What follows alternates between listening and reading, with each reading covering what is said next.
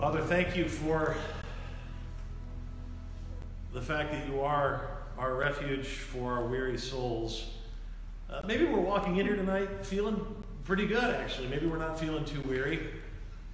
Maybe we are indeed walking in here tonight feeling super heavy laden and beaten down.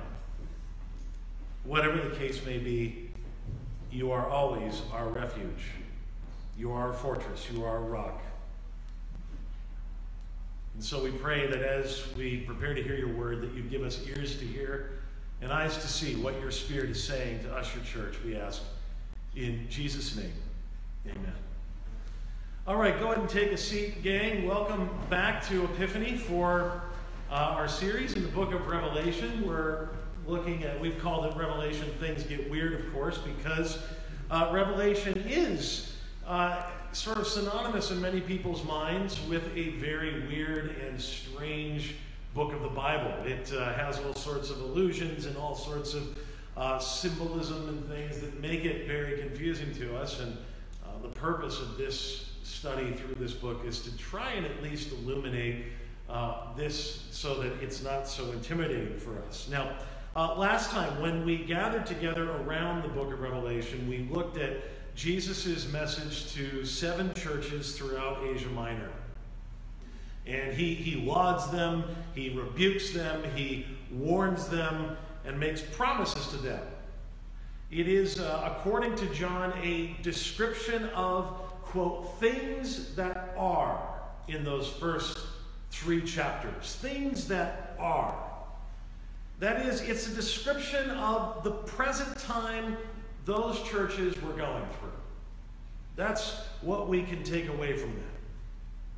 By the time we get to chapter 4, things have shifted. We read after this I looked, and behold, a door standing open in heaven. And the first voice which I had heard speaking to me like a trumpet said, Come up here, and I will show you what must take place after this. So the first three chapters were the that time. Now we're getting into something later. This tells us that the, the contents of what will be revealed to John are going to be declaring to us at least some things that have to do with the future. But first, before John can do uh, or hear anything about what's coming after this, really beginning in chapter 6 is where you get sort of that real futuristic st- uh, style of talk. John is brought before uh, a heavenly drama that depicts for the churches the reality of things from heaven's perspective. So the first three chapters are this is what it looks like for you right now. You're going through some persecution, or you, are dealing with false teaching, and that's the way it appears. And there's this struggle, and this strife, and this chaos, and this hardship. That's the way it looks from your perspective. But now, God is giving us the way it looks from His perspective. And the first fact about that perspective John reports to us is the reality of God's sovereign rule over the universe. Look at verses 2 through 3. At once I was in the Spirit, and behold, a throne stood in heaven with one seated on the throne, and he who sat there had the appearance of jasper and carnelian, and around the throne was a rainbow that had the appearance of an emerald as was the, the case with the prophets like Ezekiel and Isaiah before him, recorded for us in Ezekiel chapter 1, verses 26 through 28, and Isaiah chapter 6, verses 1 through 6. John sees a vision of the throne of God, and just like them, is struck with awe. He does not describe the appearance of God but instead describes the brilliant colors and beauty that really are meant to shroud him from the full glory of God. Because we know that what happens when people come into the presence of the glory of God is they indeed shrink back and are terrified at what they see. And so these colors, this jasper and this carnelian and the rainbow, are all meant to suggest the beauty and the glory of God's throne room. They're meant to suggest the promises of God. Remember, the rainbow is something that God gave as a promise to Noah way back in the day that he would never destroy the earth by flood again. It's all highly symbolic language to suggest the awe and beauty of God's glory. Verse 4 And around the throne were 24 thrones, and seated on the thrones were 24 elders, clothed in white garments with golden crowns on their heads. Now, scholars are not unanimous in their understanding of just who these 24 elders are. Uh, you read some scholars, some believe that these combined to be the 12 heads of the nation of Israel because there were 12 tribes and combined with the 12 apostles. And so that equals 24, and maybe this is symbolism for these 24 people together, these 24 uh, leaders of really the church for all time, in both the Old and the New Covenant. Some believe that they could represent the church uh, or, or, represent the 24 orders of priests and singers that worshiped God uh, in his heavenly sanctuary recorded in 1 Chronicles chapter 24 and 25, because there are indeed 24 orders of singers. And still others believe it could be really kind of a secret stab by John at the Roman imperial cult worship, since the Emperor Domitian supposedly had 24 lictors surrounding his throne at all times singing praises to him. Case may be, because it's not definitive and because it doesn't tell us definitively, the point still is clear. God is the ultimate sovereign one who should receive praise and not anyone else. That's the point. He's not done. Harkening back to scenes around Mount Sinai and Ezekiel's vision of heaven, we read verse 5 From the throne came flashes of lightning and rumblings and peals of thunder, and before the throne were burning seven torches of fire, which are the seven spirits of God. And before the throne, there was, as it were, a sea of glass like crystal. When Moses and Aaron were summoned to fellowship with God in the book of Exodus, chapter 24, they saw something very similar to what John reports here this sea of glass that came together. The seven spirits of God represent God's uh, sight throughout all the world. Seven in Revelation is this number of completion and perfection. It's this, again, this acknowledgement that God sees everything, that there's nothing outside of his scope or power or his control. Ezekiel sees a similar vision when he comes into the presence of God a sea of crystal, a sea of glass. Now, this is, I think, a very cool little detail. All throughout Scripture, if you look at the way the sea is depicted from humanity's perspective, it is seen as treacherous and terrifying with, with its unruly waves and tremendous sea creatures and unpredictable storms that happen out upon the sea. But before the throne of the sovereign God, this untamable beast sits so still that it's like crystal.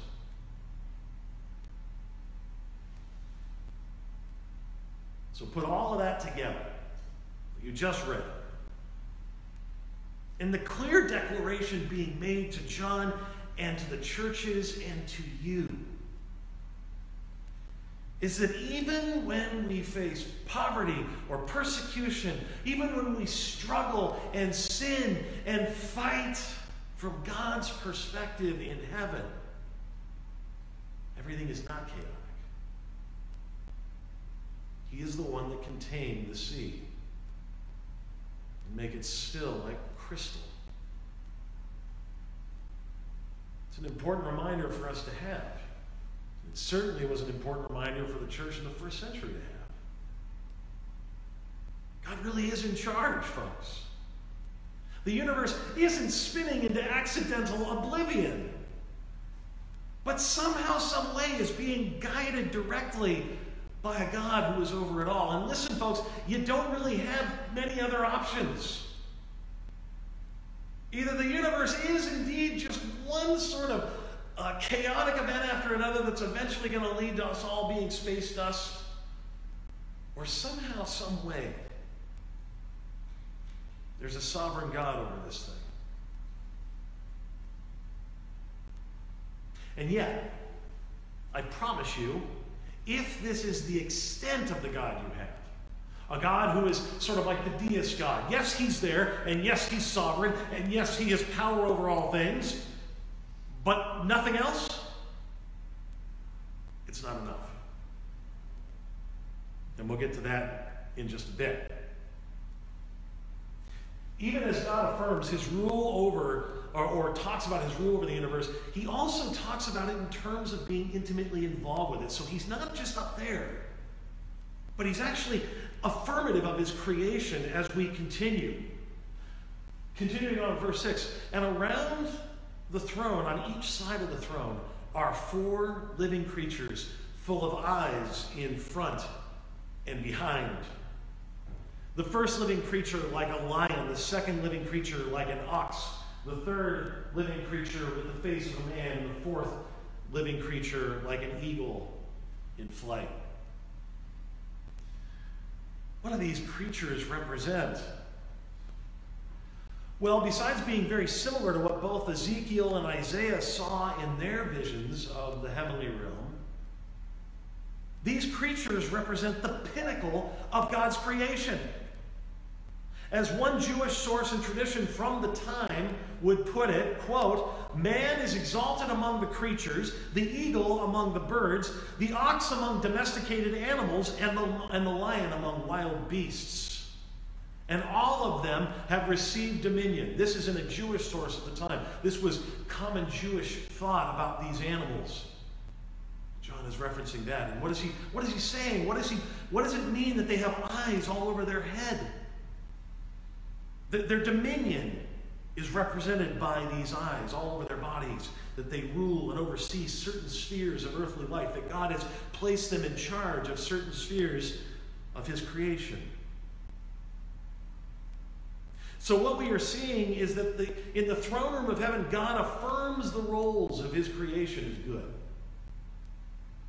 And throughout Revelation, he, he's going to use these parts of his creation to implement his divine heavenly plan for his world. Now, this is important because we have to keep in mind at the time that this was written, uh, this would have had great theological significance as early Gnostic teachers who taught that all matter was bad were creeping into the church. They were saying any physical substance is bad, it's only the spiritual that matters. And this right here is a way of God saying, no, no, no. I place the lion there, I place the ox there, I place the eagle there, I place man there, and they're used by me in their physical substance. They're good. Creation is good. Fallen, yes, still good. Because God made it, and what God makes is good. And the four living creatures, each of them with six wings, are full of eyes all around and within, and day and night. They never cease to say, Holy, holy, holy is the Lord God Almighty who was and is and is to come. And whenever the living creatures give glory and honor and thanks to Him who is seated on the throne, who lives forever and ever, they cast their crowns before the throne, saying, Oh, sorry about that. Whenever living creatures give glory and honor and thanks to him who is seated on the throne, lives forever and ever, the 24 elders fall down before him who is seated on the throne and worship him who lives forever and ever. They cast their crowns before the throne, saying, Worthy are you, our Lord and God, to receive glory and honor and power, for you created all things, and by your will they existed and were created. So, the point of the drama so far for John is twofold. One, that God is ruler over all things in heaven and on earth. He is worshiped above all as the one over space and time. And as such, we read in Revelation 5:1, Then I saw in the right hand of him who was seated on the throne a scroll written within and on the back sealed with seven seals. The scroll, as we'll go, to, go on to see in the rest of the book, uh, could have many possible writings on it. It could be a, a, scroll of prophetic utterances that contain God's will and plan for the rest of history, the rest of time. It could be the book of life in which the names of those who will go to heaven are written. Whatever the case, this seven sealed scroll is meant to assure us that this sovereign God actually does have a plan for this world. Well, it's a majestic scene brought before us. It really is. I mean, it's, it's majestic, it's beautiful. I assume, we would assume, that this picture of a God who is holy and sovereign in control of heaven and earth would bring tremendous comfort. But there's a problem. There's a problem. And I saw a mighty angel proclaiming with a loud voice, Who is worthy to open the scroll and break its seals? And no one in heaven or on earth or under the earth was able to open the scroll or look into it. And I began to weep loudly because no one was found worthy to open the scroll or look into it. Far from finding comfort in God's sovereign control of all things, if nobody is open or worthy to open the scroll, then His holiness and His sovereignty is something for humanity, for sinners, to dread. Indeed, the Bible is abundantly clear everywhere that no one in heaven or earth or under the earth is worthy to open the scroll in and of themselves. No one's worthy to come into the presence of God, and certainly not worthy to come to the right hand of the holy, majestic King. All have sinned and fallen short of the glory of God and cannot, simply cannot have access to this heavenly presence. Since the scroll contains God's plan, and yes, even God's plan for life and eternity. If there's no one worthy, it means the scroll stays sealed.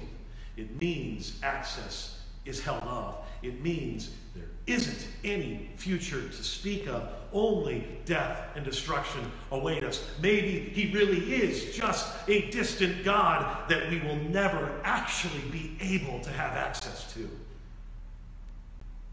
Maybe he is uncaring and apathetic about it all.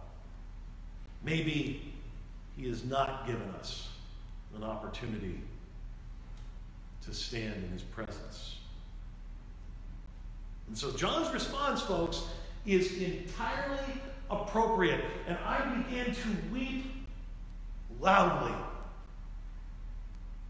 because he knows what this means. We're doomed. We're damned. We don't have a chance here.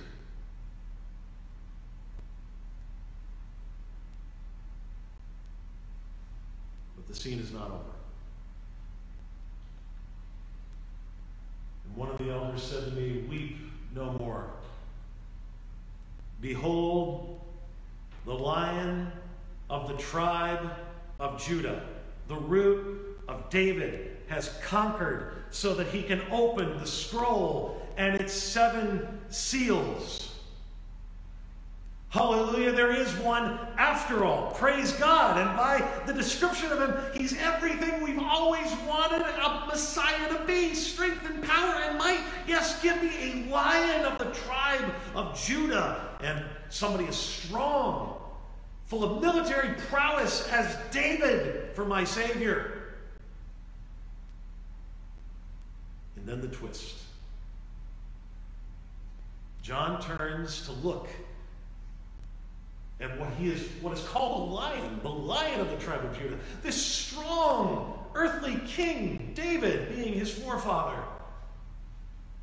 Instead, what he sees is this. And between the throne and the four living creatures and among the elders, I saw a lamb standing as though it had been slain, with seven horns and with seven eyes which are the seven spirits of God sent out into all the earth.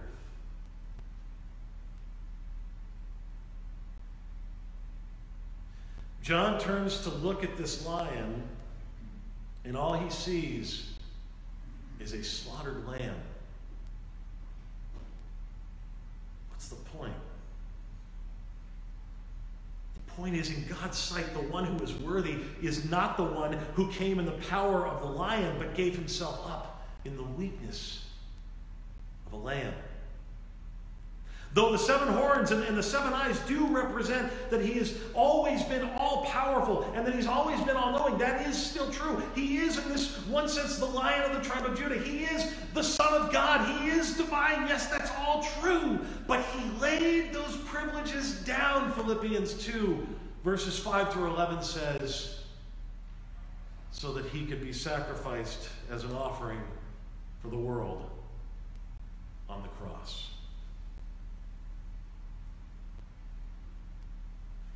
And so, as a result, what's really going on in heaven and on earth is this. And he went and took the scroll from the right hand of him who was seated on the throne. Remember, remember, there's just 24 elders, there's angelic beings, there's, there's John looking at this from a distance and then the Lamb takes the scroll. That's it. That's all we know. But look what happens instantly as soon as the Lamb takes the scroll. And when he had taken the scroll, the four living creatures and the 24 elders fell down before the Lamb, each holding a harp and golden bowls full of incense, which are the prayers of the saints. Remember, our prayers intercessor. But now that the Lamb has come, the intercessor has come, our prayers are brought before the throne of God. And they sang a new song, saying, Worthy are you to take the scroll and to open its seals. For you were slain, and by your blood you ransomed people for God from every tribe and language and people and nation, and you have made them a kingdom and priests to our God, and they shall reign on the earth. What heaven is filled with are the praises of the Lamb because the Lamb has ransomed you and I back from death and hell as sinners and declared us to be holy and priests in His sight now, His servants in His sight. Then I looked and I heard around the throne and the living creatures and the elders the voice of many angels numbering myriads of myriads and thousands of thousands saying with a loud voice, Worthy is the Lamb who was slain to receive power and wealth and wisdom and might and honor and glory and blessing. And I heard every creature in heaven and on earth and under the earth and in the sea and all that is in them saying to him who sits on the throne and to the Lamb be blessing and honor and glory and might forever and ever. And the four living creatures said, Amen. And the elders fell down and worshiped. You want to know what's really going on? In the midst of the struggle of your life, the difficulty of your life, the sin that you can't seem to beat, the friends that aren't always reliable, the job that doesn't always satisfy the way you hoped for, and on and on it goes. On the good days and the bad days, what's really going on is you right now are being interceded for by the Lamb of God who's taken away your sin before the throne of God and therefore gives you access to this heavenly worship even right now. So that when you sing these songs tonight, God is being worshiped and hearing your praises. So that when you pray out of desperation, God is hearing that prayer and, yes, even answering that prayer. But it all starts here. This is the real world. This is only temporal. This is a mist, the writer of Ecclesiastes says. It's a vapor. It goes by like that. I have had to do so many visitations for so many years now 12 plus years in the ministry to people that are dying and people that are in their last days, and they all say the same thing to me. Even if they're 90, even if they're 100, they say, It goes so fast.